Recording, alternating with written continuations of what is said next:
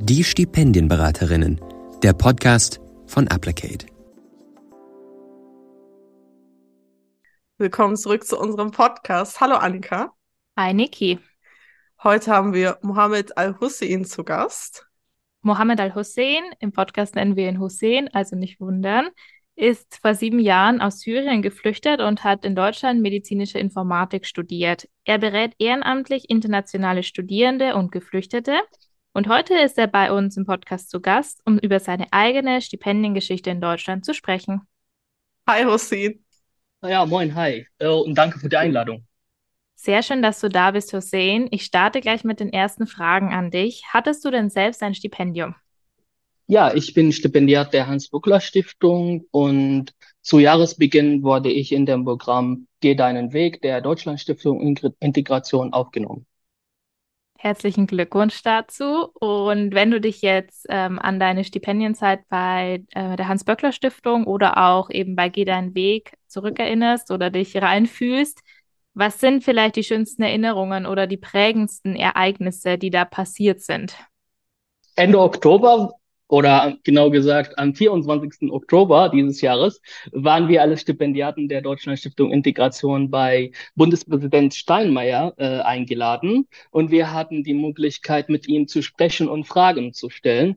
Das war für mich natürlich eine große Anerkennung und ähm, auch was ich ja nicht vergessen habe, ähm, natürlich auch die äh, Verleihung des DAAD-Preises, also Deutsche Akademische Austauschdienst vor herausragender Leistung internationaler Studierende, was ich Ende letztes Jahres bekommen habe.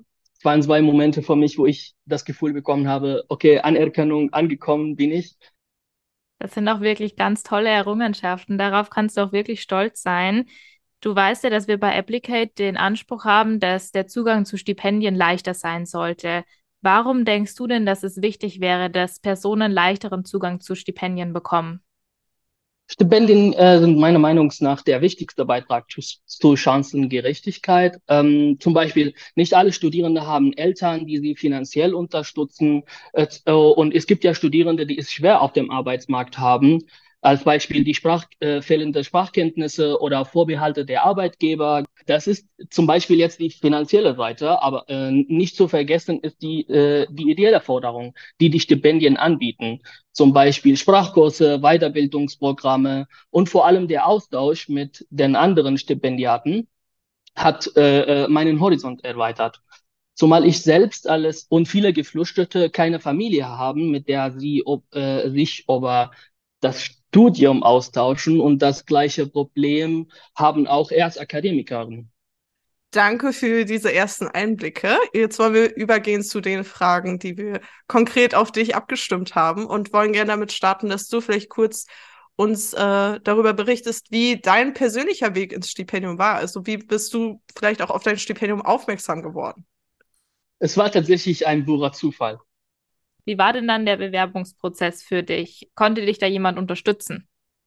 Ähm, ich hatte äh, schon Übung darin, Formulare auszufüllen, da ich in der Beratung äh, seit mehreren Jahren arbeite und äh, dann fiel es mir äh, äh, das leichter.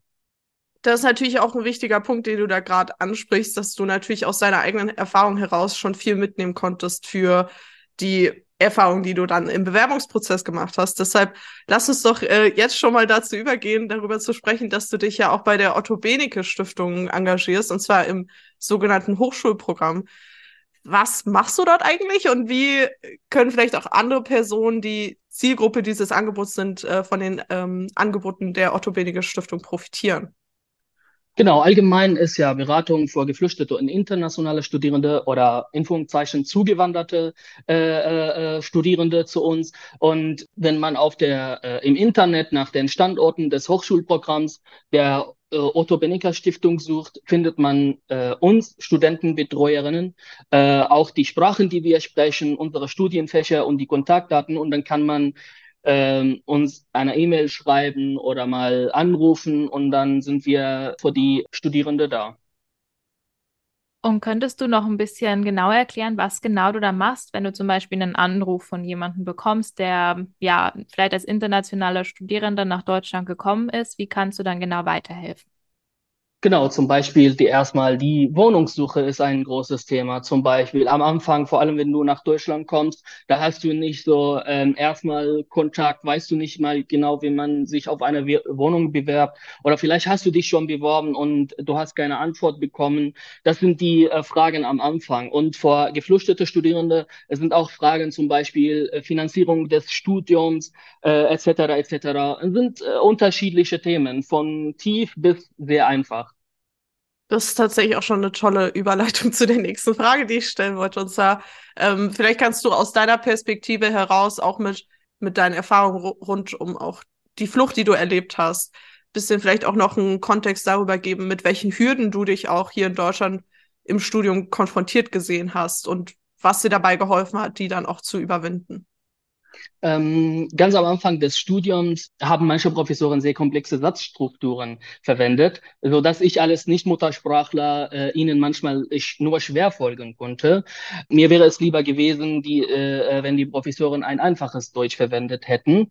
Und mit einfachem Deutsch können wir mehr Studierende, vor allem Geflüchtete und internationale Studierende erreichen und damit einen Beitrag zur Inklusion und Chancengerechtigkeit leisten.